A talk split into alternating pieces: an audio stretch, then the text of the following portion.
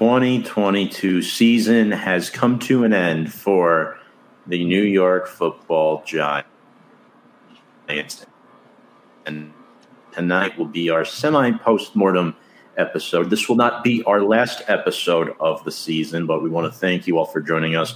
My name is Tom Scavetta, joined alongside Hank and Dichter and Sam Cardona here on Big Blue Avenue. Sam and Hank, how are you both doing after that brutal crash landing in Philly on Saturday night? Um, gotta say, it wasn't wasn't the best game I've ever watched. Um, I actually went out to go watch it with my friend, and um, I was surrounded by Eagles fans in New York, which was fantastic. Loved that. Um, so yeah, so it wasn't the best, um, but I think we have a lot of good, exciting things to look back on and things that we can look forward to in the future. Agreed, Henry. Yeah, it was. I mean, what can I say? It was disappointing only because I was hoping this game would be more competitive. But at the end of the day, we need to really take things into perspective. This was a Giants team that had definitely overachieved. I mean, getting into the playoffs, like not only that, but even winning a playoff game, that was more than I thought could have even been possible this season. And a big thanks to all that goes to Joe Schoen and, of course, Brian Daboll and the coaching staff that he established. And brighter days are on the horizon, but the sad truth is we just got spanked by a team that very well could have been the best team in the NFL all season long, at least if we're talking about roster construction. Mm-hmm. Yep. Philadelphia Eagles get us again three times in one season. It's not a fun thing to admit, but they owned us this season. Um, this season was a success, though. There's no doubt about it. But before we get too carried away, uh, quick reminder if you're new to check us out on all of our social media on Instagram and Big Blue Avenue. And I uh, want to shout out our proud sponsor, BetUS. You can sign up with our promo code below there at Join125. If you like the sports bet, that's the place to go. You can bet straight from your mobile device, from anywhere, at any place, at any time. That's America's number one favorite sports book, BetUS. If you want to bet on this weekend's conference championship games, BetUS is the place to go. So, um, it's tough. It, it, hurt my heart a little bit. Also, it didn't help that um, on my ride home Saturday night that I had to drive by Citi Field. Just a brief reminder what's in store two months from now. Um, was not too thrilled about that, but I will say this. Like I was saying, this season was a success. I know there's some people that are the Super Bowl or bust type, but with the expectations sort of uh, lowered on the Giants this season, it's hard to not be happy with how far we got, even though we didn't – reach the ultimate goal. Rome wasn't built in a day, so I think this season is a measurement of how far along this team has come in such a short period of time, and I'm been nothing but proud of the progress each and every one of these players has made.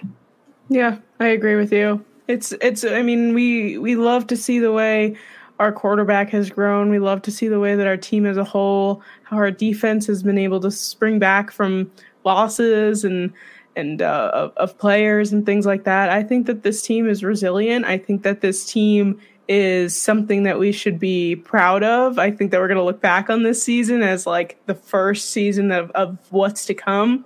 And I'm excited that we got to kind of go through it, all three of us, like kind of commentate, like commentating on it this entire season because I feel like a lot of things that we are predicting from this past season of this show is going to come to fruition this next um, upcoming off season and next season. So it's uh, it's like all good good things ahead. I feel like the light is in front of us as opposed to behind us.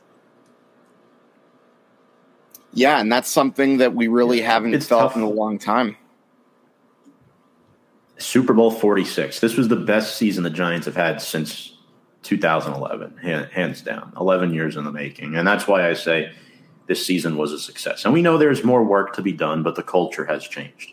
And guys are pretty much going to be begging to stay here this off season. And we do have some comments before we get um, into the nuts and bolts of the show. Jason saying hello, favorite part of the week. Thank you for the kind words, Jason. And Garth Michael Patrick, co host of Pucking Around, our uh, hockey show on Tuesday nights here on the Review and Preview Sports Network. Congrats on a great season, guys. Tough loss for sure, but way ahead of schedule, in my opinion, with a year one coach. Nothing to be ashamed of. Wear that blue pride. And most importantly, now more so than ever, it's time to be fired up and excited. I Rangers. Garth, let me just say you are damn yeah, right. LGR always. Yeah. I was just going to say, Garth, you'll probably d- see Joe Schoen and Brian Daboll at some Ranger games this season. when I do, you will get all the pictures of that that I will send your way.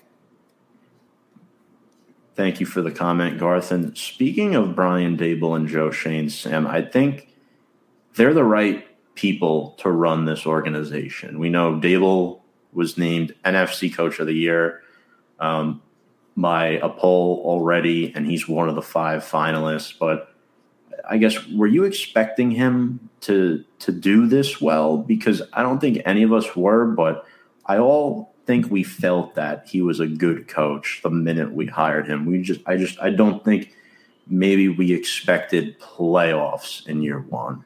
Yeah, I, I definitely I think all of our expectations were kind of lowered this year, even with the promise of what's to come with uh, with Brian Daboll and Joe Schoen. But no, I think that he overexceeded our expectations. I think that he's done an amazing job in showing what he can do and what's you know possible with this team. And yeah, I mean, I, I definitely was just like, you know, we can't get too excited because what if it doesn't work out? But I mean, just like the fact that we even see the effect of the loss of Brian Daboll in Buffalo. Like we, I, don't know about you guys, but like, I mean, obviously the Bills had an incredible season as well, but we all expected them to easily go to the Super Bowl, and we saw them have a very terrible loss last weekend, and just that in and of itself, like Brian Daboll not being there has Josh Allen throwing turnovers, and it's it's like that's the effect as well as not only our team, but how the loss of him has affected another team. So I think that that's really uh, one of the stronger points of Brian Daboll is is how literally the lack of him can make you a worse team. Yeah, it's the it's the Daboll yeah, effect. I couldn't agree more, Hank. I want to ask you a Yes, sorry, you are cutting in and out, just so that you're aware. Um, so I, I think I it's I think off, it's you, Tom. Apologize. Because I, I, I'm I'm me and Hank I think are okay. I think you keep going in and out for me. I don't know about Hank. Let me um, leave and come back. Um, Hank, we'll get to some. If you can get some comments here while I try to fix whatever's going on on my end. Yeah, absolutely. So, first of all, Joseph Clark says, not the ending we wanted, but it was a great launching pad for a better future. 100%. Absolutely. I think that's very well said. And I would tend to agree with that. Again, that I was saying this all year. Going to the playoffs was a really important goal for this Giants team, if only because you knew that there were going to be a lot of the younger players that would be there for the, the long run. Like I'm talking about the Kayvon Thibodeaux and the Azeez Ojularis. And then even though the jury's still out on whether he really is going to be our franchise quarterback for like the long term, Daniel Jones is obviously a factor in there as well as Saquon Barkley. So that definitely, I definitely agree with that comment. And um, Giants played a good season. They need to build on this year's success. Absolutely. And you know what? I think they will do that because like like I've been saying before, unlike in 2016, like that team obviously did not have the right guys running the system like you know when they got eliminated by the packers this year they're on the rise you feel more confident with joe Schoen. i mean brian Daboll all year long he did a really good job you know executing the plays and you know when you, when it all comes down to it brian Daboll really did more with less. And you know you mentioned the effect sam i believe it was you who mentioned the effect that he had with buffalo when he left. Mm-hmm. So Josh Allen, fun fact, had 19 turnovers this year for the Buffalo Bills. This year, Daniel Jones not only had eight turnovers, only five of them were interceptions, I believe, but he was, I believe he had the lowest turnover rating of all quarterbacks at 1.1%. Yeah. I mean, that like that just goes to show Josh Allen is this amazing quarterback that people flip flop between him and Patrick Mahomes and like Joe Burrow or like these top three guys, and like now all of a sudden without Daboll there, he's turn, turning the ball over 19 times. Like that's crazy. That's like you know you think he's like one of these great quarterbacks, and that's just that's just the effect that Brian Daboll has. I make no mistake. I feel I still think that Josh Allen is an elite quarterback, but Absolutely. at the same time, I, I I think there's other reasons as to why the Bills had that early exit. But that's a story for another day. Yeah, I know this is not a Bills show, but I I, I do think there are connections there. Yes, and uh, with with the Bills pennant there. Um, but one thing I think we have to take away from the season too, we know that Daniel Jones and Saquon Barkley are proven worthy leaders of this offense. Um, Barkley carried the team in the first half of the season. Jones carried the team in the second half of the season offensively. So it was great to see both those guys be the one two punch in. My father in the comments section again saying, good coaches make good players. Uh, thank you, Joe. Appreciate your comment. Um, now, I want to ask you both this, and this might be a loaded question, but who do you think was the most improved player on the team from this season to last season? Most improved? Hmm. Loaded question, right? So yeah, it, it gets us thinking a little bit. Yeah, I feel like there's like an obvious answer, and then I think that there are some more in depth answers. I think like on the surface is Daniel Jones, right? Like Daniel Jones obviously got better from last year to this year, but I think that he was always like that. It was just the coaching that wasn't that good. I'm trying to think of somebody who's like actually physically got better in the last year. Um, Hank, do you have anybody off the top of your head? I would say that Andrew Thomas is definitely a candidate for that discussion. I mean, look, I but like Daniel Jones with Andrew Thomas, that's a guy that I always knew was talented. So I kind of had a feeling that that was going to happen. And, you know, I have to admit, I think, Tom, we kind of had this conversation not too long ago. And I was kind of thinking Daniel Don't Jones. And you know what? I, huh? Don't steal it. Don't steal it. I know what you're going to say. Go ahead. And to be honest with you, I still kind of feel that way hmm to a certain degree because, you know, if you look over look at the course of his numbers over the past 2 years, those turnovers were a slow downturn like over the over the last few seasons. And tell me where I'm wrong. And I think You're you not. also saw more come from behind wins in the fourth quarter with Daniel Jones. So that's another thing that has definitely been huge, I would say. But, you know, I, I think I'm definitely going to go with Daniel Jones. But there is another player that I have in mind. And, Tom, I have a feeling it's probably going to be the player who I was considering. Uh, my most improved player is Dexter Lawrence uh, because he went from an above average interior defensive lineman to the best one in the National Football League.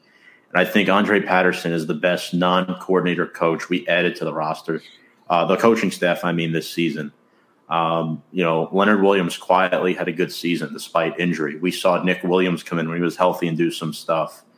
Um, I also like the way Ryder Anderson played down the stretch on the interior. But, but Der- Dexter Lawrence should be a first team All Pro, in my opinion.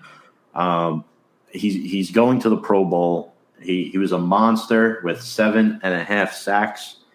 I, I just really like the way he played. Uh, for me, Daniel Jones is my like second closest, but Sam brings up a good point. Like we always knew he was good it, it was just waiting for that right coach to come in. And back to this point, good coaches make good players. Absolutely. You know, um, look at Brock Purdy right now in San Francisco. He has a great coach out there in San Francisco. So I think that's something to keep a, a note on. But let's move on to our New York Giants Player of the Week, our final one of the season. Uh, kind of sad because I, I love doing this segment every week, but Um, again, this Philly game, it, it, it, was really a rough game to pick one, but there was one clear one, Sam, that stood out, and it was none other than Saquon Barkley. Yes, Saquon. Um, not even just this past year, um, but just in general, it's just overwhelmingly been much better for our run game, much better for our offense. Uh, nine rushes for 61 yards on a, then he had a 39 yard run, which was very impressive. He averaged 6.8 yards per carry, uh, two catches for 21 yar- yards, and handed off a direct snap to Matt Breida, who scored the only Giants touchdown in this game. Um, and people might say like, "Oh, well, Saquon should have been the one to uh, to score that," but obviously the play was to pass it off to the to the second running back there for Matt Breida, and it actually got points on the board for us. So that was uh, at least they didn't shoot us out completely. Yeah, I, I could not imagine getting shut out by the Eagles in the second round. I was disappointed. I thought it would be a much closer game, but I agree. And and to and to say also, um, obviously, I was speaking with our f- friend of the show, Sporty Jordy. Um, so she was even saying like, I was not expecting this. Like she obviously was rooting for the Eagles and really wanted them to to kill us, but she was like I was scared going into this game because I was worried that the Giants were going to keep it close and that just didn't happen. And I don't know if that was false confidence. I don't know if that was just, you know, going up against a defense that was much more powerful than the Vikings defense. You know, I don't know what it was, but it just wasn't good. they got healthy. Um, Lane and Jalen on offense specifically. Yes. And I think the Giants focused a little bit too much on AJ Brown. They geared all their attention to AJ Brown, and every running back that entered the game carved us up. And we know Kenneth Gainwell and Miles Sanders had a ton of success, including Boston Scott. Um, and I think the Eagles just scored so many points so early. The Giants really were taken out of their element. Barkley, we we just read off. He only had nine rushes. Giants couldn't stop the run. So all this time was chewed off by Philadelphia, keeping the offense off the field. And Daniel Jones is getting pressure in his face the entire game. There's nothing they can do. It was very reminiscent of Week 14. So I think through and through, the Eagles were just a better football team. They got healthier and could not stop the run. I don't think Wink had the best game plan. I thought the defense was very unprepared, and Jaylon Smith and Jarrad Davis are garbage at the linebacker position. yeah, and to piggyback off of what you said, the problem with trying to focus on AJ Brown is that you forget that the Eagles have a second number one wide receiver in DeVonta Smith, and yeah, it's like great that we that you get you lock one guy down, but they have so many weapons on their team, which is why they're like so the good. Vikings who have that one guy in Justin Jefferson who exactly. can tell you if nobody's on the right guy. Exactly, yeah. Henry. Mm-hmm. And it's it's difficult to slow everyone down. So, you know, the game it's plan worked last team. week against Minnesota. Yeah, but not the Eagles. I'm sure the Eagles clearly watched the film of that Minnesota game and took advantage of it. Good coaching by Nick Sirianni. Also, Dallas Goedert had a bit of a good game. And uh, Tom, are we surprised? no, I'm not surprised. I don't want to think about it. Um, it was rough, tough Saturday night. It was never a game. It wasn't fun. It just wasn't fun. It wasn't fun to watch. I'm telling you, I went out. I thought that I was gonna have a great time. Me and my friend went to Buffalo Wild Wings. We sat out. You know, we got a, we had a drink, got some snacks. And then I was surrounded by Eagles fans. And of course, that first touchdown came around. They're all cheering. The second touchdown came around. And I told her, I was like, if we're up four touchdowns by half, I'm going home. I'm not staying here. And they were. And then all of a sudden, I was home by 10 p.m. on a Saturday night. Ridiculous. Uh, yeah. And you know what?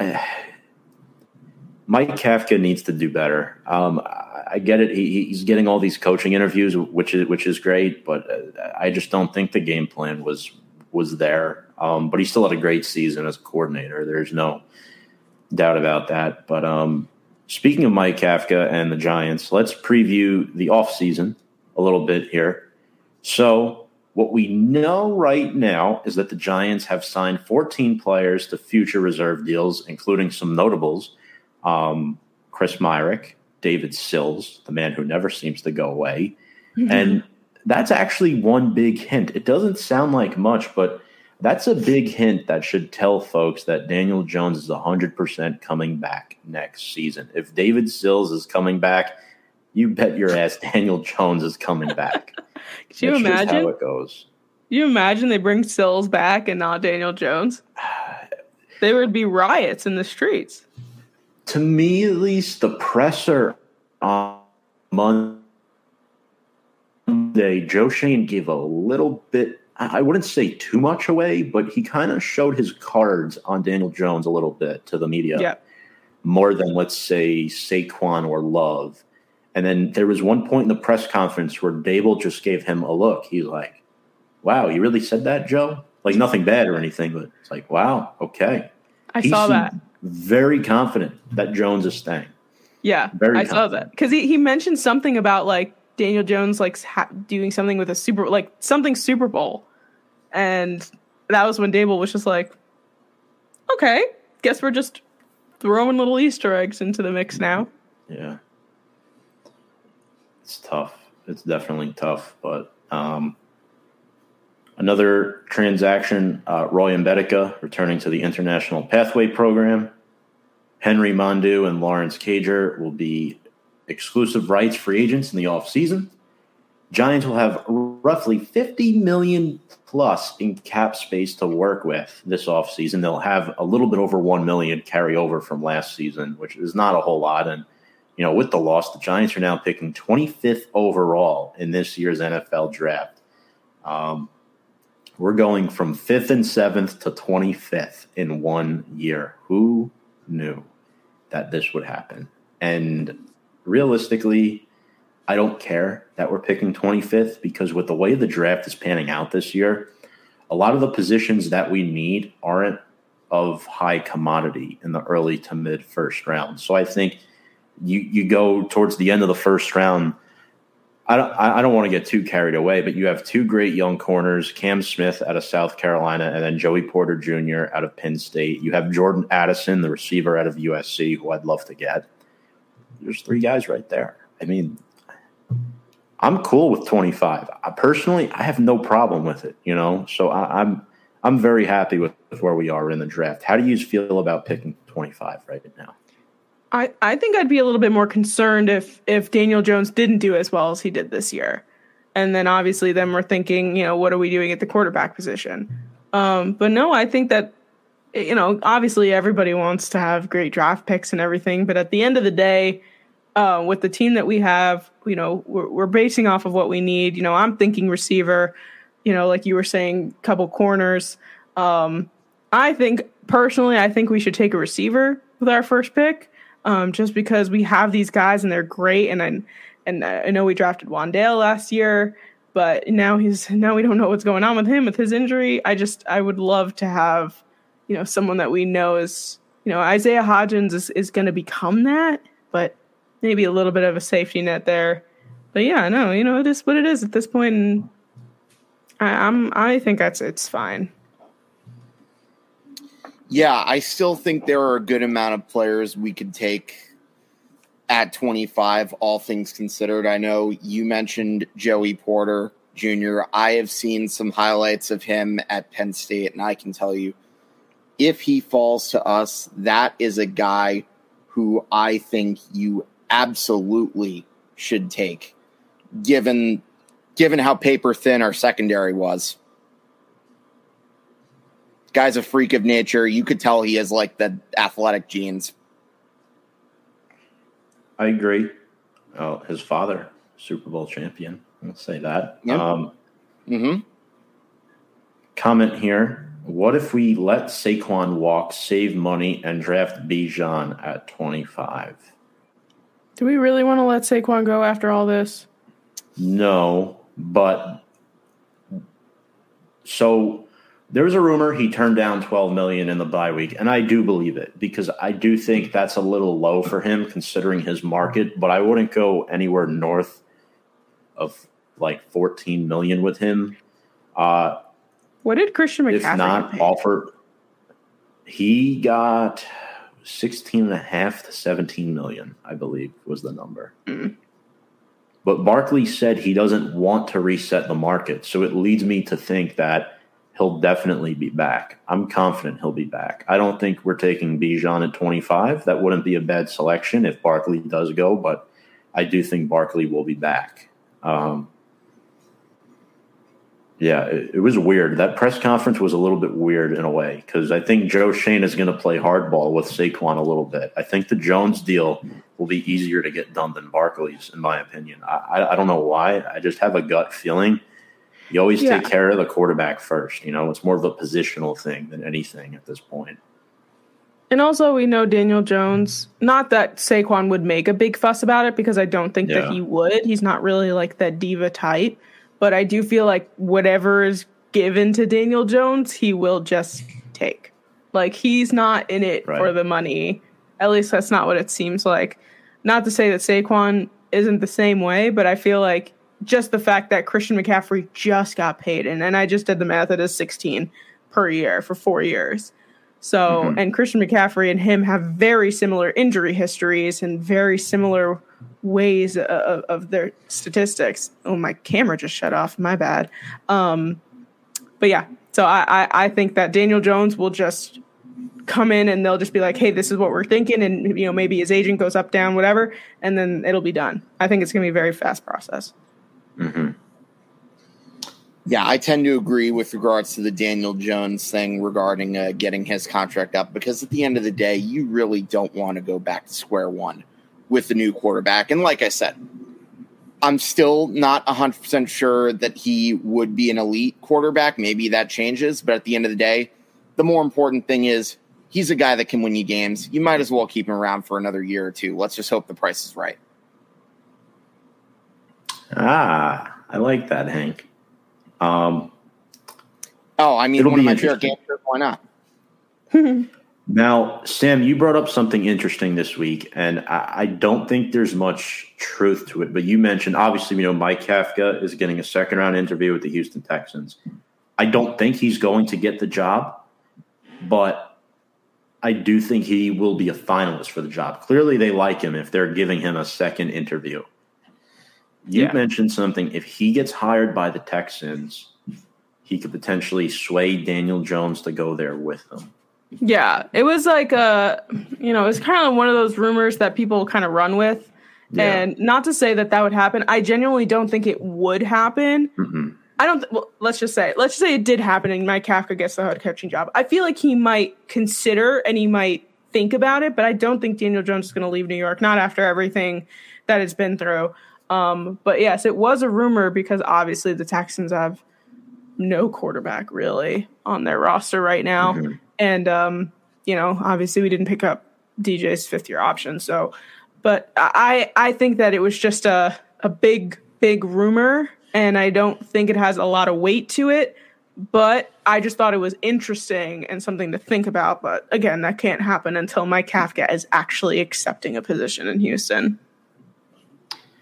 Hank, how how much danger do you think the Giants are in losing their offensive coordinator, Mike Kafka? I'm going to say maybe there's a 50 50 chance, only because while I'm sure he probably would love the opportunity to become a head coach again, I don't know if the Texans are necessarily the most attractive destination for yeah. a new coach. I mean, after all, let's not forget this is a team that's still paying off the debt that um, Bill O'Brien overspent with the credit card, and not to mention they're going to go. They're going to be going through. If we including interim coach Romeo Crennel, what is it? Their yeah, like fourth coach in the last or fourth or fifth coach already in the last like. I think it'll be their fourth. Whoever's new. Yeah, and considering that two of the coaches only lasted one year with David Culley and Lovie Smith, you know, both getting the axe after really bad teams that, quite frankly, they were not the cause of all the problems with the Texans. I don't know how anybody like legitimately looks at the Texans and thinks, "Oh, hey, I want to coach there." You're definitely at rock bottom, that's for sure. I do agree. I think the only argument against that is both of those head coaches were in-house hires. They were both promotions. Yeah, As where if you go out, true. if you go out and get a Kafka, he's an offensive minded coach, which would be the first one they've had since Bill O'Brien. So that could hold some weight. But you're right. I mean, fire a head coach two years in a row after one year. It's not a good look for the franchise and for potential uh, candidates coming in. You know, Nick Caserio better have a good pitch to these guys that are coming in. And if they do hire Mike Kafka, they better take damn good care of that man. That's all I'm saying. um, so, uh, another name that was mentioned in the press conference, uh, Julian Love. I, I I really don't know because this was the first season that he really came out, had a defined role, and he was great. He was a captain. He led the team in tackles, but there were a few times where he blew some, like even on Saturday night. I mean that that one deep pass ear- early in the game. I think it was what the second play from scrimmage. They ran a play action or something, and Love just got toasted. It was either Love or X. I'm trying to remember who, who it was. I might be thinking of the Week 14 game, but Love's gotten burned a couple times this year, and I'm thinking, uh, I don't know. They were Love was saying that they negotiated with him during the bye week too, so we'll see. I mean, those are the big three, right? Jones, Barkley, and Love. So, uh, what do we think about Julian Love? Do, from that press conference, I don't know if you guys watched that that part of it, but do you think that there's optimism towards him as well? I mean, I feel like at this point there should be because Mhm. we had to get rid of James Bradberry last season, not because we wanted to, was because of money purposes. Like all these veterans on defense that are fulfilling leadership roles, we can't just keep getting rid of them, even if they do get toasted every once in a while. But I, I agree. I think that it's something to at least worth fighting for, to at least worth keeping around. Because if you keep going through these defensive veterans, you know, our defense is getting younger and younger and younger, which is not a bad thing necessarily. But you do need, I think, on a on a defense to lead because there is no one person on the defense that's going to be the one that you know leads us all uh, for, consistently over every team. I mean, um, so I, I think that it's worth worth looking at, worth trying for. I'd like to keep Julian around, um, but you know, we'll see what happens. yeah, I think he's definitely a guy that you want to keep around. He's been, I would say, probably one of the more versatile members of the secondary for sure. So, definitely not a guy that you want to lose. And he's been there for some of the losing seasons too. So, with his playoff experience, I bet that would probably help the team down the line. Absolutely. Now let's get into our next segment. Keep them or dump them. So the Giants, as we know, have 18 unrestricted free agents. I'm going to say a random name, and we're all going to chime in. We'll, start with Sam, Hank, and then myself, and then we'll all say keep them or dump them, and then give a short reason why. And we're going to start with just a random name. And here's the first one: Uh, keep or dump. Uh, I gotta go first. Okay. Um, I love Darius. He's he's he's been around at this, and and and you know, Shep has has obviously every year been something that is uh gets hurt every year, and Darius kind of is like the one that almost steps up to that role. Um, obviously, we've seen some major drops from him. We've seen some major plays not work out with him. I'd love to keep him because he's done a lot for this team, but I think that there's just we- we need room for a better receiver core. So unfortunately, I'm going to say dump him, but I don't want to. It's not anything against him. I just we need to improve our receiver core. Hank, where do you stand with uh, Slay? I like Slay. Don't get me wrong. I mean, he was probably one of the few draft picks that Gettleman made in 2019 that I would say actually was a decent one. And look, look past that drop that he had in the playoff win against the Vikings. He was still a very big part of that. And he did better this year, all things considered, given what happened to some of the other members of their receiving corps. So, you know, I'm pretty happy with the production he had based on the circumstances. However, with that being said, I think you need to find ways to improve the, the wide receiver position elsewhere. I don't think he's back.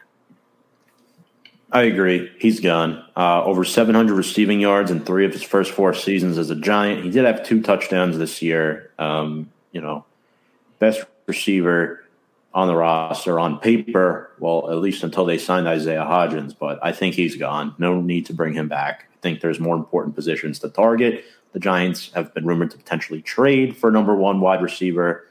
We will see what happens with Darius Slayton. Next up, we're going to go with Nasty Nick Gates. Nick Gates coming off that um, awful, awful leg injury. Um, you know, he's been on the team the same amount of time as Saquon Barkley. He started a lot of games at left guard this year, rotating with Ben Bredeson. Are we keeping him on, on maybe a short term deal, or are we letting him walk? I say keep him. Keep him around. Put him at center. We got we got to figure some things out on that line anyway. Figure it out. We got to keep Nick Gates around. He's obviously you know one of the like motivational, momentous guys on this team. Everybody loves him. Everyone was so happy to see him come back. I can see even with not a stellar resume in terms of football, just his presence is going to make this team better and the offensive line better. So I say keep him. Yeah, I agree he and Daniel Jones have a really good rapport. Why not? Definitely, and yeah, I agree with Sam. Definitely put him at center. Uh, I think he's a good placeholder to start at guard or center. I would love to see the Giants draft a center this season in the draft, sure. but sure. I would like to see Nick Gates stay, and I think he will on a short term deal. He's a leader. Um, you know, he's he's played with Daniel Jones and Barkley for a long time now. So I'm going to go keep Nick Gates as well on a, a short term deal, though. Nothing crazy. You know, he's just coming off an injury that almost right, ended his career. Mm-hmm. All right. So one staying, one going. Next up, uh, a guy who emerged as the number two corner this season, uh, thanks to a boatload of injuries to Aaron Robinson, um, Rodarius Williams, etc. We have Fabian Moreau, uh, a veteran, a guy who came over from the Atlanta Falcons. Sam, are we keeping Fabian or are we not bringing him back and trying to draft a corner? Um, I mean, I know we were just talking about drafting corners at 25. Um, honestly, I wouldn't mind keeping him around. I'll stick with that idea of having more of a veteran defense, having someone to lead the team. Um, Julian Love, obviously, in the mix there. But no, I, I feel like throughout this entire season, we have constantly mentioned Fabian Moreau's name and being, uh, you know, even an honorary mention to Giant, uh, you know, Giants Player of the Week and things along those lines. I think that he can he can do some really great stuff for us. So while he might not be the biggest cornerback name in the league, I think that he's good for our team and good for our defensive scheme. So I say keep him. Hang. Yeah, again, I would agree. Would definitely help with some of that depth in the secondary. So why not? So this is the first one we're not going to all agree on. I'm getting rid of Fabian Moreau because you have Aaron Robinson coming back off the injury. You have Cor'Dale Flott, who we saw really emerge in that playoff game against Minnesota and late in the season.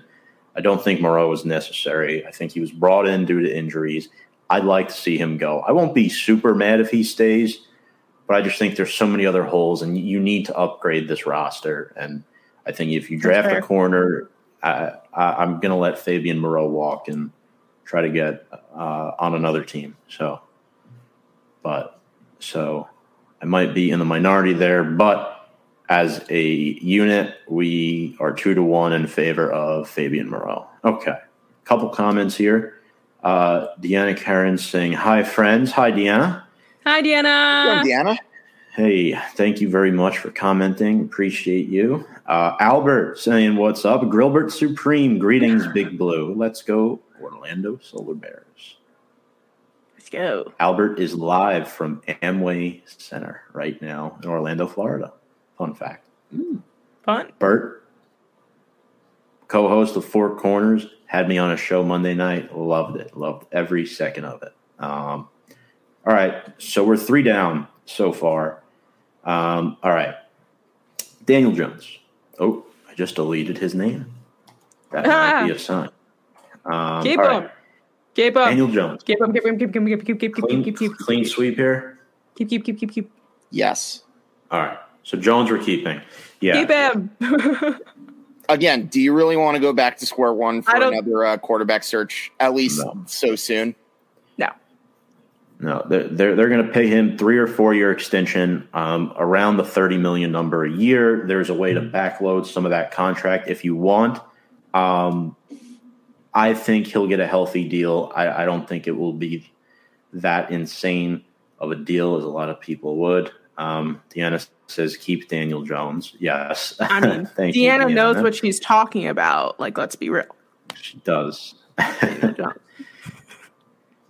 Daniel Jones. Jamie says hello. Hi team. I'm going to miss you when football season is over. Oh, That's right. I will miss your comments too, Jamie. one of uh, our most consistent listeners, Jamie. Our season finale live stream will be next week, where we will be revealing our top 10 New York Giants of the season. So we hope you tune in to that. Uh, laughing emojis. Ha ha ha. All right. Next up, uh, Marcus Johnson. This was the one guy that Daniel Jones went at this year. He got very emotional towards him when he dropped that ball in the red zone in that one game. You know what? Let me just get out of the, out of out of the way. He was a good gunner on special teams, but easily replaceable. Don't bring him back. I agree. No reason to. And like we said, we're trying to update this this receiver core anyway. So All right, so we're all getting rid of Marcus. Yeah, I'm not losing I'm sleep over that guy. I am not going to lose any sleep over uh, letting uh, another wide receiver who's hasn't really gotten too much action go. So Adam Rothschild thinks DJ probably gets four years. What do you think, Hank? Um, first of all, Mr. Rothschild, good to see you commenting again, and it's been a it's been a minute, but um, glad to see you back. Um, yeah, I would say that's pretty realistic. I think four year deals within range. Um, you know, we'll see. Maybe it's shorter. They're definitely not tagging him. It's definitely an extension. Um, Mhm. all right. Next up, this is going to be a fun one. Richie James, uh, Ah! a guy who tied for the team lead in four touchdown receptions this season. Yet another wide receiver. So far, we've dumped two wide receivers. Um, I can't imagine us getting rid of everybody. Um, Sam, we saw the TikTok with Jordan on Rich. So, what are you thinking about Rich here?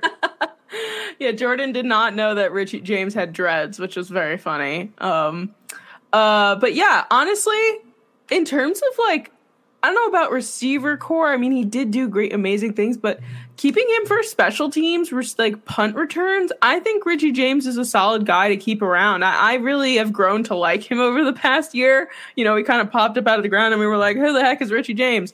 And he's kind of made a name for himself on this offense. So I, I think that that's okay. I think it's good to keep him around. Richie James. Um, Sam, I'm sorry, but I think this might be the first area we disagree. I think that's another guy, that's another receiver that I feel like can be replaced. And I think the other reason why I'm saying this is because when was Tom?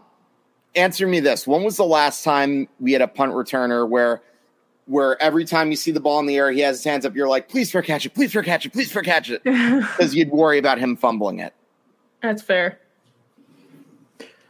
Granted, he had a lot of yards in the slot this year for Daniel Jones, but I can't picture him Yeah. being a factor in the receiving game next year. I think if he does stay, it'll be in predominantly a special teams role.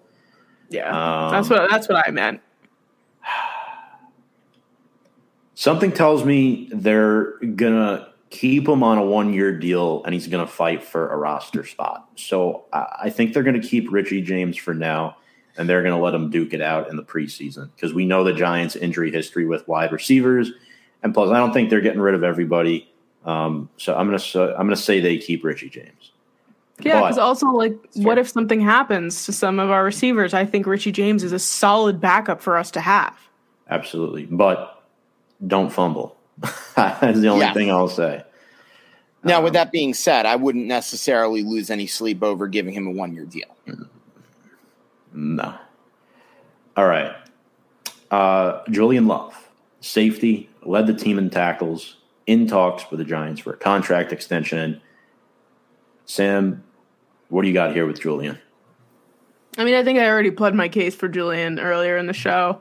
Um, I say keep him around for more of the leadership, veteran presence. Um, while he did have his few things that that may not have been great, I think that he's still a good part of our defense, and and I think that we should keep him around. I feel like I'm keeping everybody. Hank.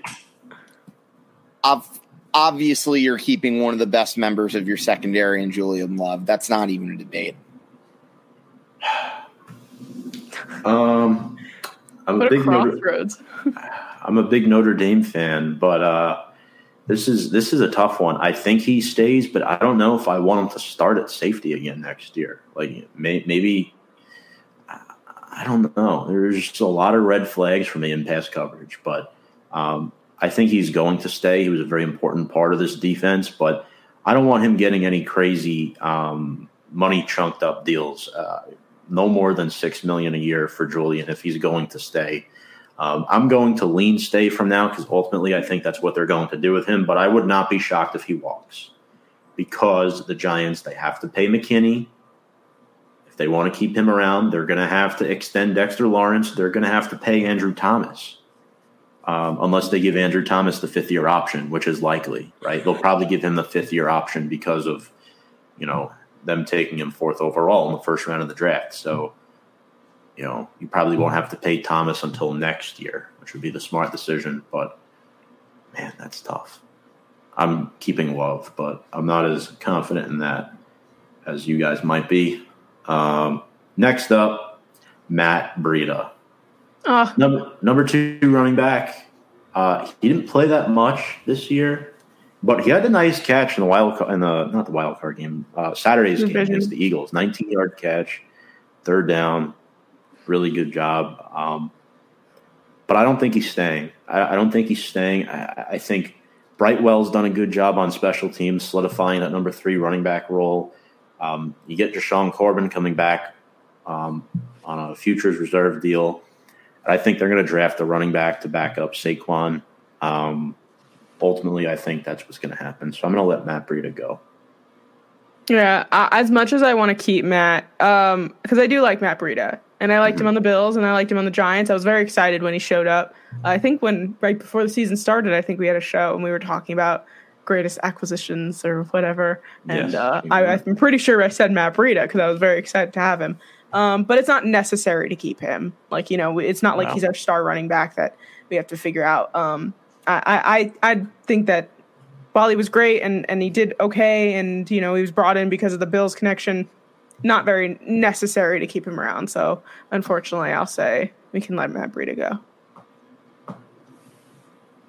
Hank, Yeah, I again, that's a guy, another guy on the roster that I feel like is replaceable. Even though I liked liked him production wise, hmm again, I think that's an, a guy you ought to let go. All right, so Matt Breida is done. Next up, Oshane Ximines. Uh, four years here out of Old Dominion. I believe he had four and a half sacks this year. Had, had his first sack since his rookie year, essentially. Um, again, the edge rusher room it currently consists of him, Jihad Ward, Kayvon Thibodeaux, and Azeez Ojulari. Um, I'm not sure um, what I'm thinking here yet. Sam, what are you thinking for Oshane? Mm, honestly, I might just say dump because we have a very strong secondary, and while he has done good things for us, I think there are better people on the team.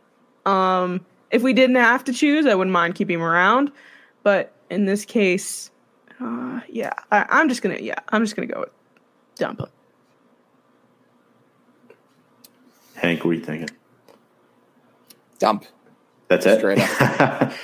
Yeah, no, I Get him outta really here. didn't get that. Really didn't get that much of an opportunity. And again, another guy you can definitely replace. he was getting out repped by Tomon Fox. Uh, I mean that, that that that's all you need to know. Oshane's gone. He's not coming back. So, um, Sorry, Thank you. Oshane. thank you for the four years. Next, um, all right. Saquon, we all think he's staying, Keep. but do we think there's a chance he plays on the franchise tag? I don't think he will because he's been here for five years. I think he's owed a contract at this point. The problem is with, Schoen and Daboll, the new regime, they're like, hey, this is only our second year with you, really, if you think about it, you know. So do we think there's a shot he plays on the on the tag? I don't, but I'm sure they'll try to convince him to, but I agree to bring up the Christian McCaffrey contract again. I I, I don't see why Saquon wouldn't wouldn't say, hey, you know, how come I don't get that type of money kind of Mhm. deal. So no, I, I I think that he probably won't. Yeah, I think he's definitely going to be back. The only question is to whether or not it's going to be an extension. And, you know, I wouldn't necessarily be surprised if he, you know, plays under the, under the franchise tag, but I feel like it's more likely that he's going to come, that if he does come back, it's going to be under a contract extension. But either way, I don't, I'd be very shocked if the Giants were to somehow let him go. Yeah, I think 14 to 15 million is the number for Saquon that they're probably going to wind up paying him. I'm not saying that's what I would do.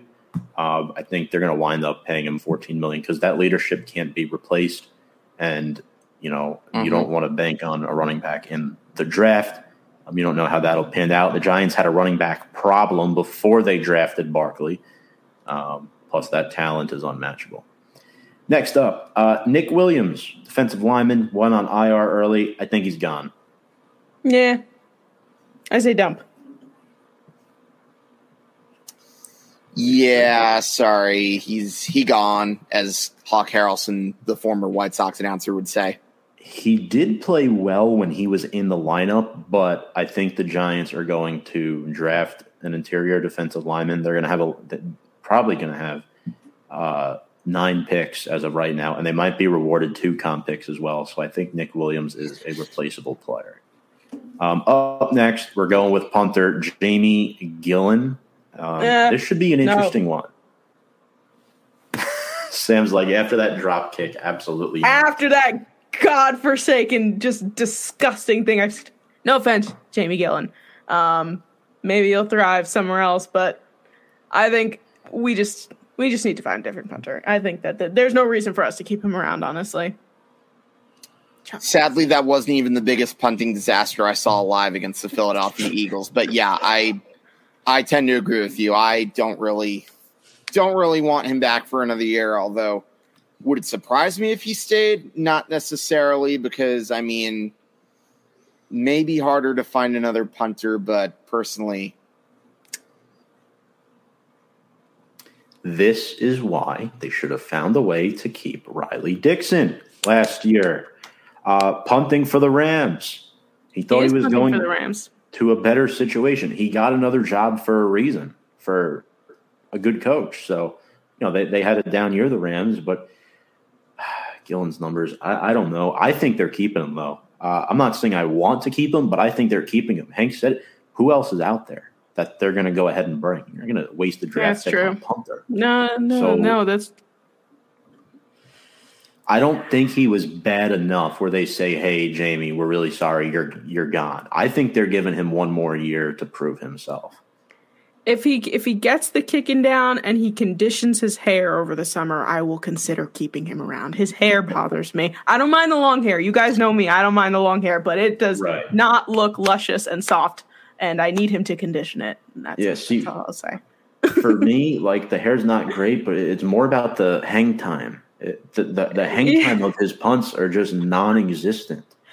The importance uh, that of conditioned weird. hair, though, Hank. Uh, That was weird. That was weird the way it came out, but yeah. Um, We have to worry about the hair conditioning. No, it's it's, it's important. All right, so, so two to one in, in favor of getting rid of Jamie Gillan. Um, again, I want him gone too, but I think he's going to stay. Um, Tudo, how's it going, Tudo? We knew you'd hop in here at some point. Massive salutes and respects to Big Boss Tommy, Hank, and Sam, and all diehard Giants fans, and the chat from Munich, Germany. Big brother Joey. I guess he's talking to my dad. Yeah. Uh, all right. We have a few more. They play football games in Munich now. That's right. I believe the NFL is going to have one there. Oh, they had one there this year. Yeah. Mm-hmm. Yeah. Um, Jihad Ward. Jihad Ward. Now remember Azeez injury problems early in the year. Kayvon Thibodeaux missed the first two games. Veteran edge rusher. Played under Wink in Baltimore.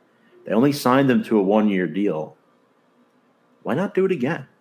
Why, Yeah. Why not? He wa- he was a big part of the Giants' success this year. You know, he had a few sacks. I believe he had two and a half, three sacks this year. Um, he had a good amount of quarterback pressures, and I think he helped the Giants, especially the first two to three weeks of the season when the defense was still trying to figure themselves out. I'd like to see him back, um, but not on any crazy deal. Short, one year deal.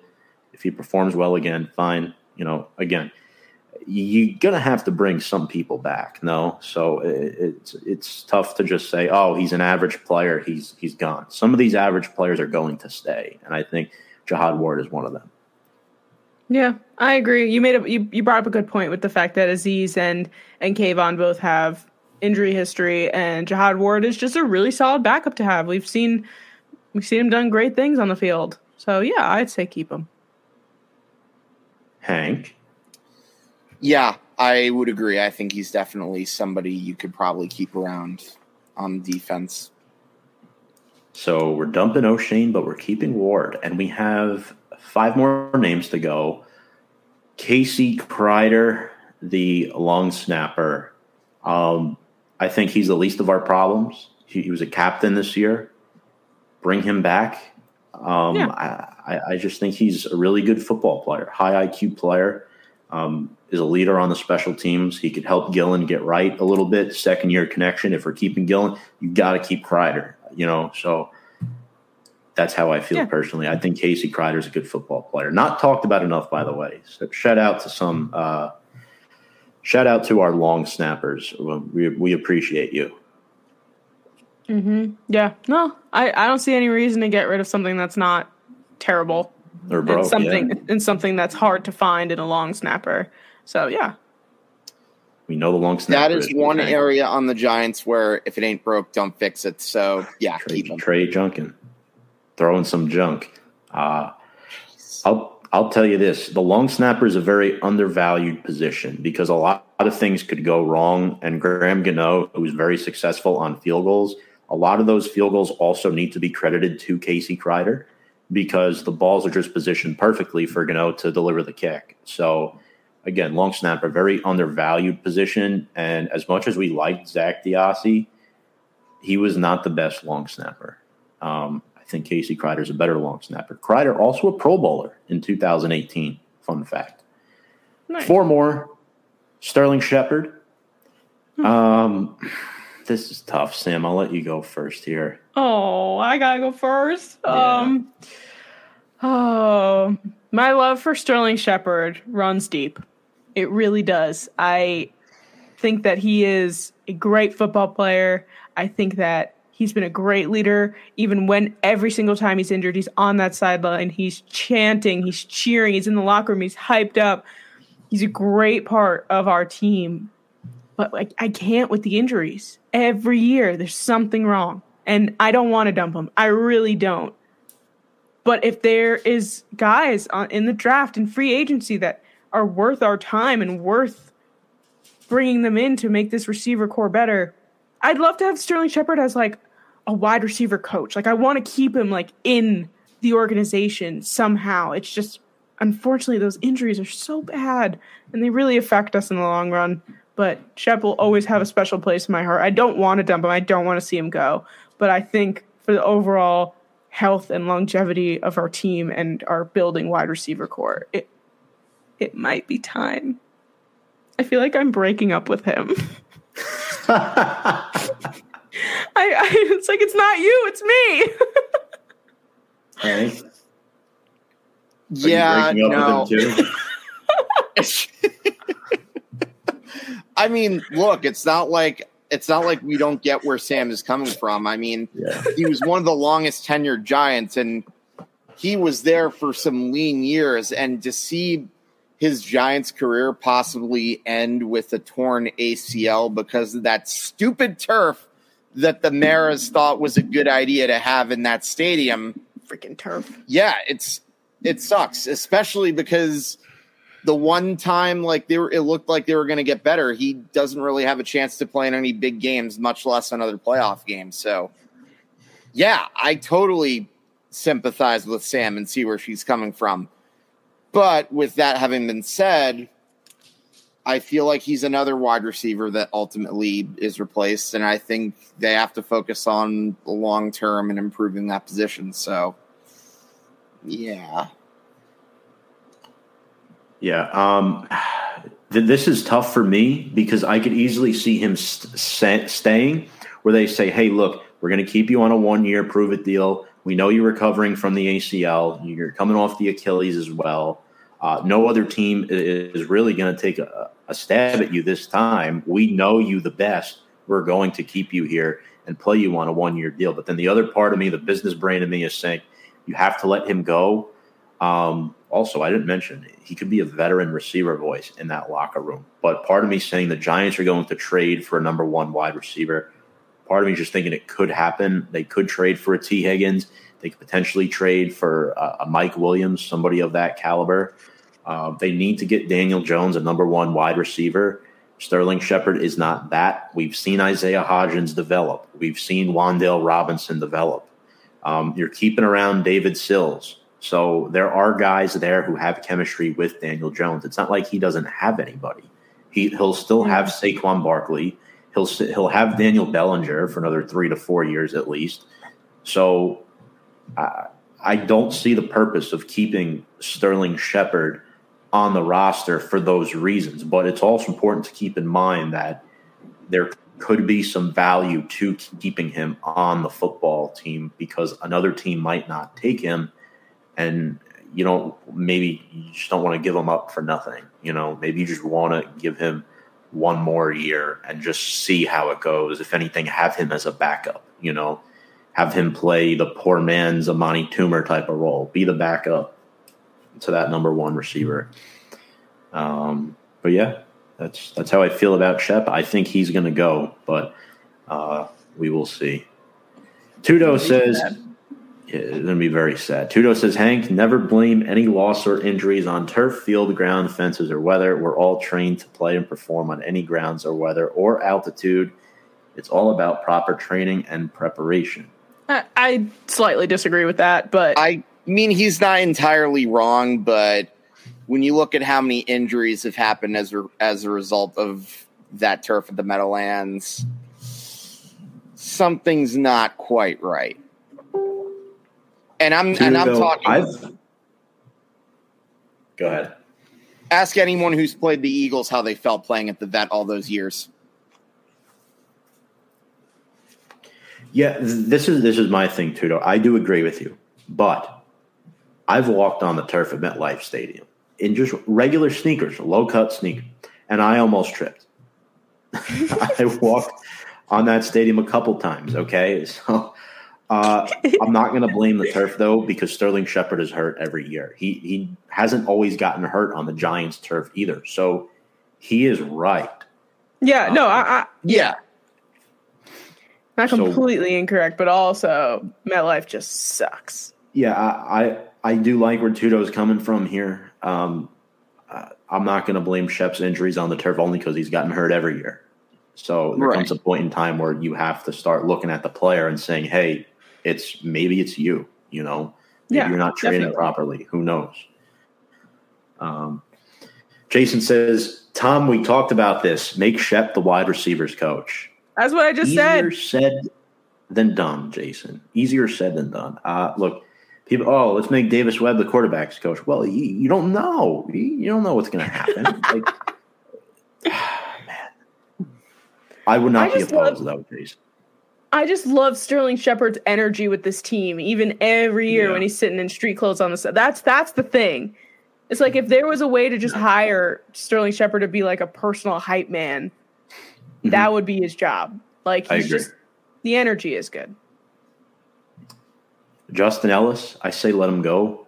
Um, again, Leonard Williams, Dexter Lawrence, um, Ryder Anderson. Wasn't very. I mean, the Giants were one of the worst run stopping teams in the, in the league. So I don't see a place for him. I don't. I agree. I agree. Plus, he's the biggest dude on the roster weight wise. Um, Oh yeah. It's not it's not Evan Neal or Dexter Lawrence. no, it, uh, Jelly is how, how Jelly. big is Jelly? Man, now I have to look him up. What a fantastic nickname. Uh, Jelly.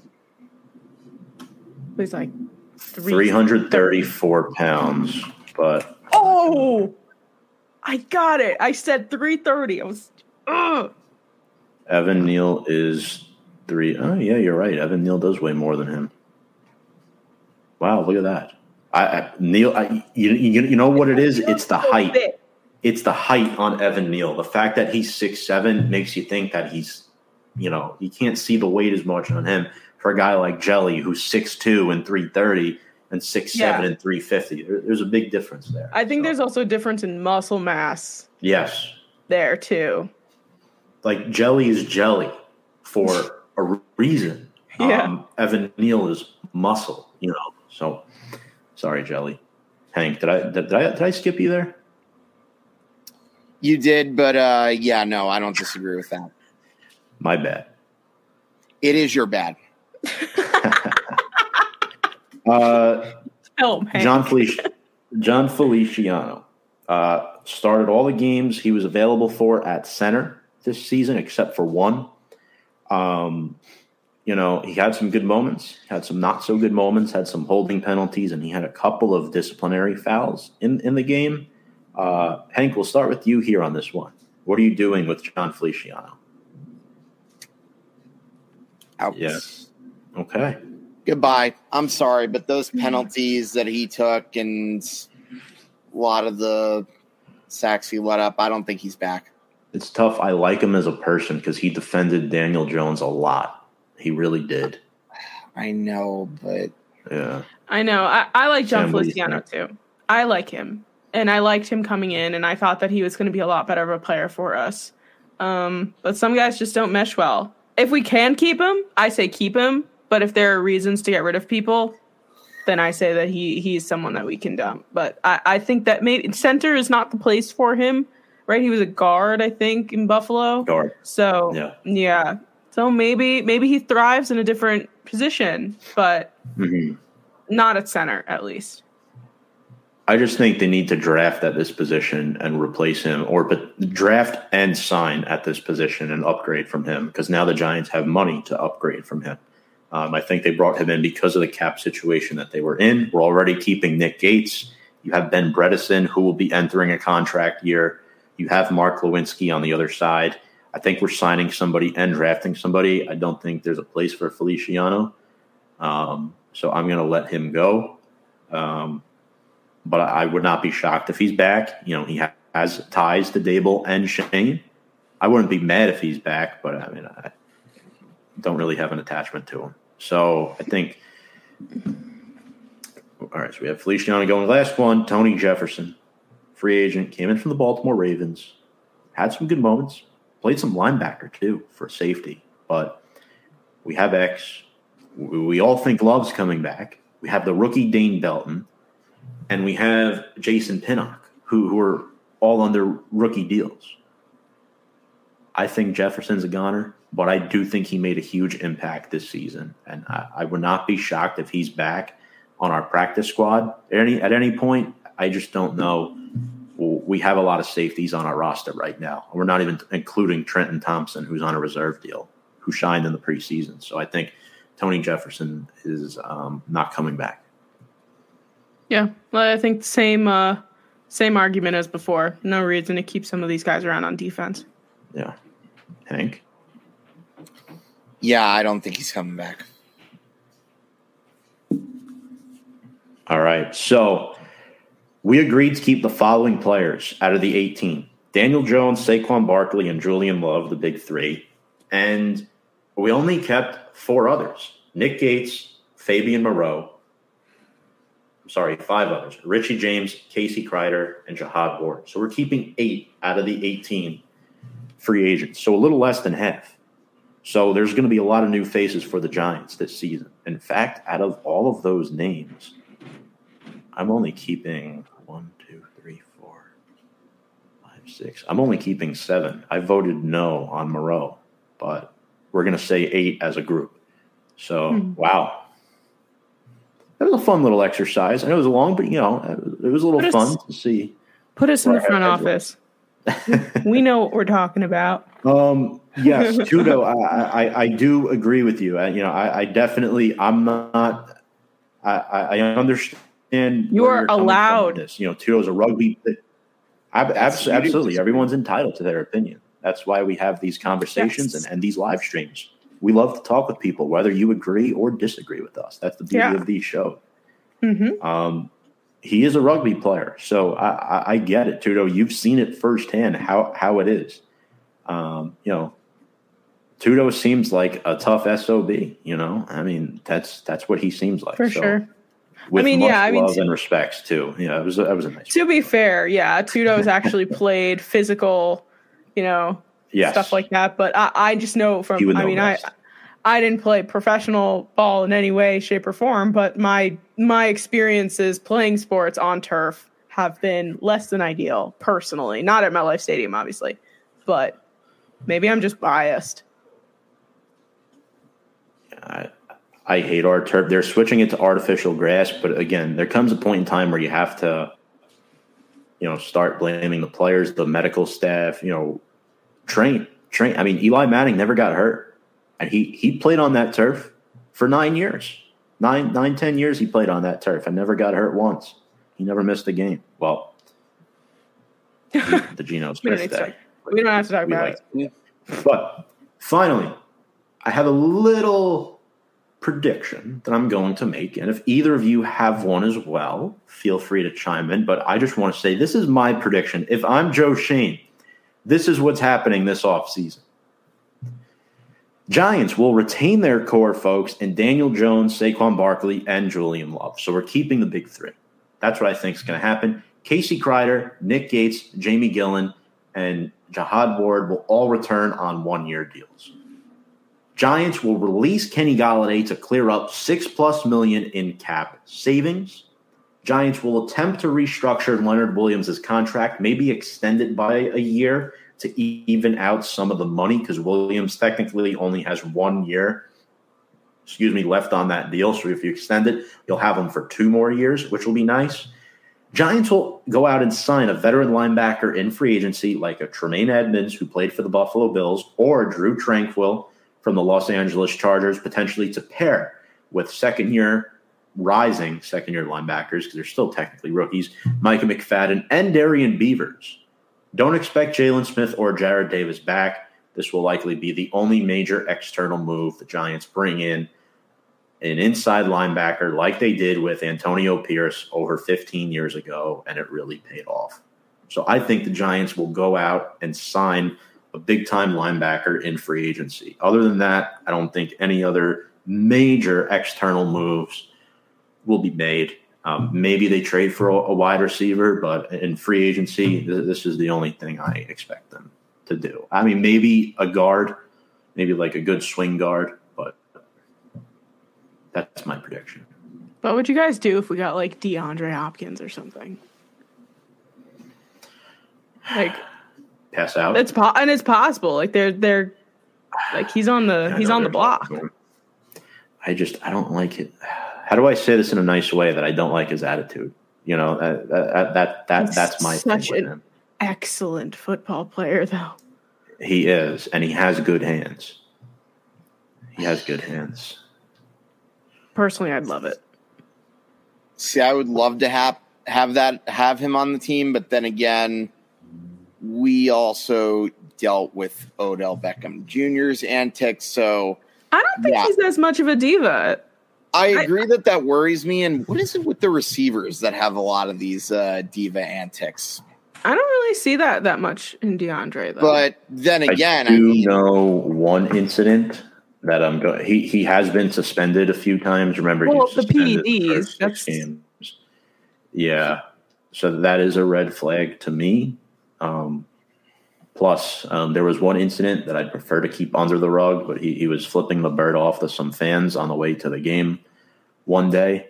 Um, this was about three years ago um, out in Arizona, but other than that, I'd, I'd have no problem with his production. I mean, eight touchdowns in 2021, 1,400 receiving yards in 2020, and he had 717 receiving yards last season in a game where he missed six games. So he almost had as many as Darius Slayton did, who played the entire season. There is a valid argument to potentially bringing him in. just something to think about. Absolutely. No, it is something to think about. Um, from a production standpoint, I, I would like him. I just don't. I don't know if I'd want like the extra baggage that comes with it. But well, I mean, I, I much prefer Isaiah Hodgins, but because he he also costs a lot less money. That's very true. Very Yeah. true. Uh, not not not to sound cheap or anything, but and that's the thing That that sucks good. about Kenny Golladay. Uh, and, and you know what? I'm just going to say this about Kenny Golladay, and you can torch me all all you want about this. Golladay is the consummate professional. Um, he could have quit the team. He could have left. He could have been furious and you know publicly made comments about his role, but he never did any of that. As much as he's been an awful addition to this football team, and as much money that he's cost us and put us in a hole, Kenny Golladay is a true professional. Uh, Yeah. you know, he hasn't come out and said anything bad about anybody. You know, he's done his job. He he graciously played in that week 18 game against the Eagles and then came out and said, you know, he's like, I don't catch enough touchdowns anymore to really, you know, be ha- happy about this. So, you know, he's admitted he hasn't played well. He hasn't been available. So Yeah. I really No, think you're right. that Kenny Golladay is a good guy. I just don't think sometimes good guys aren't the answer from Correct. for winning, you know? So Yeah. No, you're right though. He never he has never said in the entire time he's been here, he's not said a word about anything. right. So I respect that. Similar to Engram when he was here. Engram didn't start I mean he hasn't said much Not but after he left. No, he he's another guy. He just couldn't handle it here, you know? We talk more crap about Evan Engram than he ever talked about that team. Yeah. That's true. But I think Kenny G's gone much better than Kadarius Toney's attitude. I'll say that. Um, I'll still never forget that night where we just all like laughed and I, I went like, "Oh, this is such a great pick." um, Uh, well, someone had it. we can't tell the future sometimes. It is what it is. No, but folks, um, that's going to wrap up our show for the night. Um, unless you've had anything else, I do want to remind everybody that next week we will have our season finale live stream. Fonz DeFalco will be joining the show to perform a punishment. For those of you that are interested, he will be explaining why Daniel Jones is a better quarterback than Lamar Jackson. Um, that was his punishment offered to him by his Four Corners co host. So he will be coming on our show to give a presentation as to why Jones is better than Jackson. We're also going to recap the high and low points of the 2022 season. We'll give out our season awards and reveal our top 10 players for 2022 Giants season. I know, Sam, you are um, potentially MIA for next week. So, any Trying to feel it out. if you're not available, anything you want to leave the audience with here before we sign off?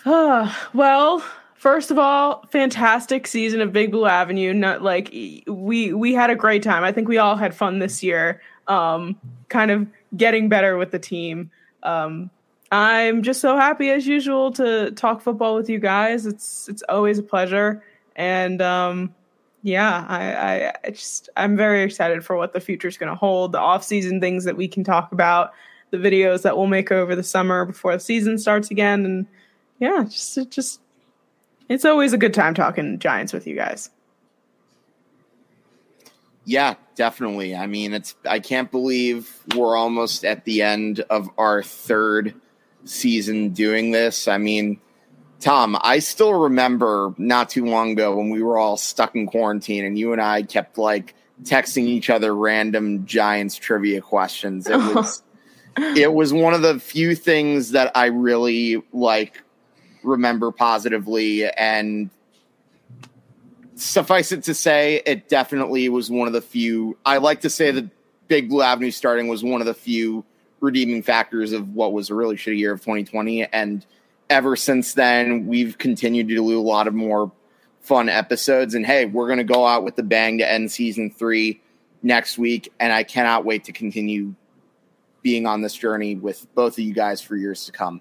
And hey, we finally got to do a season with the Giants in the playoffs. That's right. It's crazy to think about season three of doing this show. The Giants would make the playoffs, especially the way they ended last year. Um, I do want to say, Sam, awesome having you back this year. Um, you know, we love having you on, and Hank, always a pleasure. You know, love having you on as well both of you put in so much work, and without the two of you, the, these shows wouldn't work. So, I mean, each of you brings something different to the table, different ingredients that make this show work. And the fan base that we've emerged from this, Tudo commenting, it's 2.21 a.m. here in Munich, Germany right now.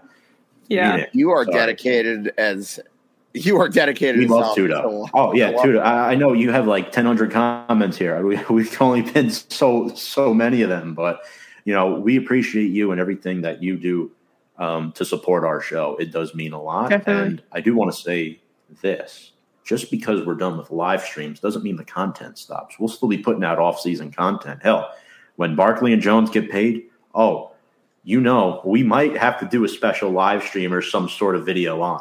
So we're going to have yes. some cool stuff in store. So don't get me Definitely. wrong. We'll still be. yeah, folks, stay tuned next week. Season finale should be a good show. Really excited to do it. On behalf of Hank and Dichter and Sam Cardona, I'm Tom Scabetta, wishing you all a blessed and lovely evening. You've been watching Big Blue Avenue here on Facebook Live and YouTube. And folks, without further ado, let's go Big Blue.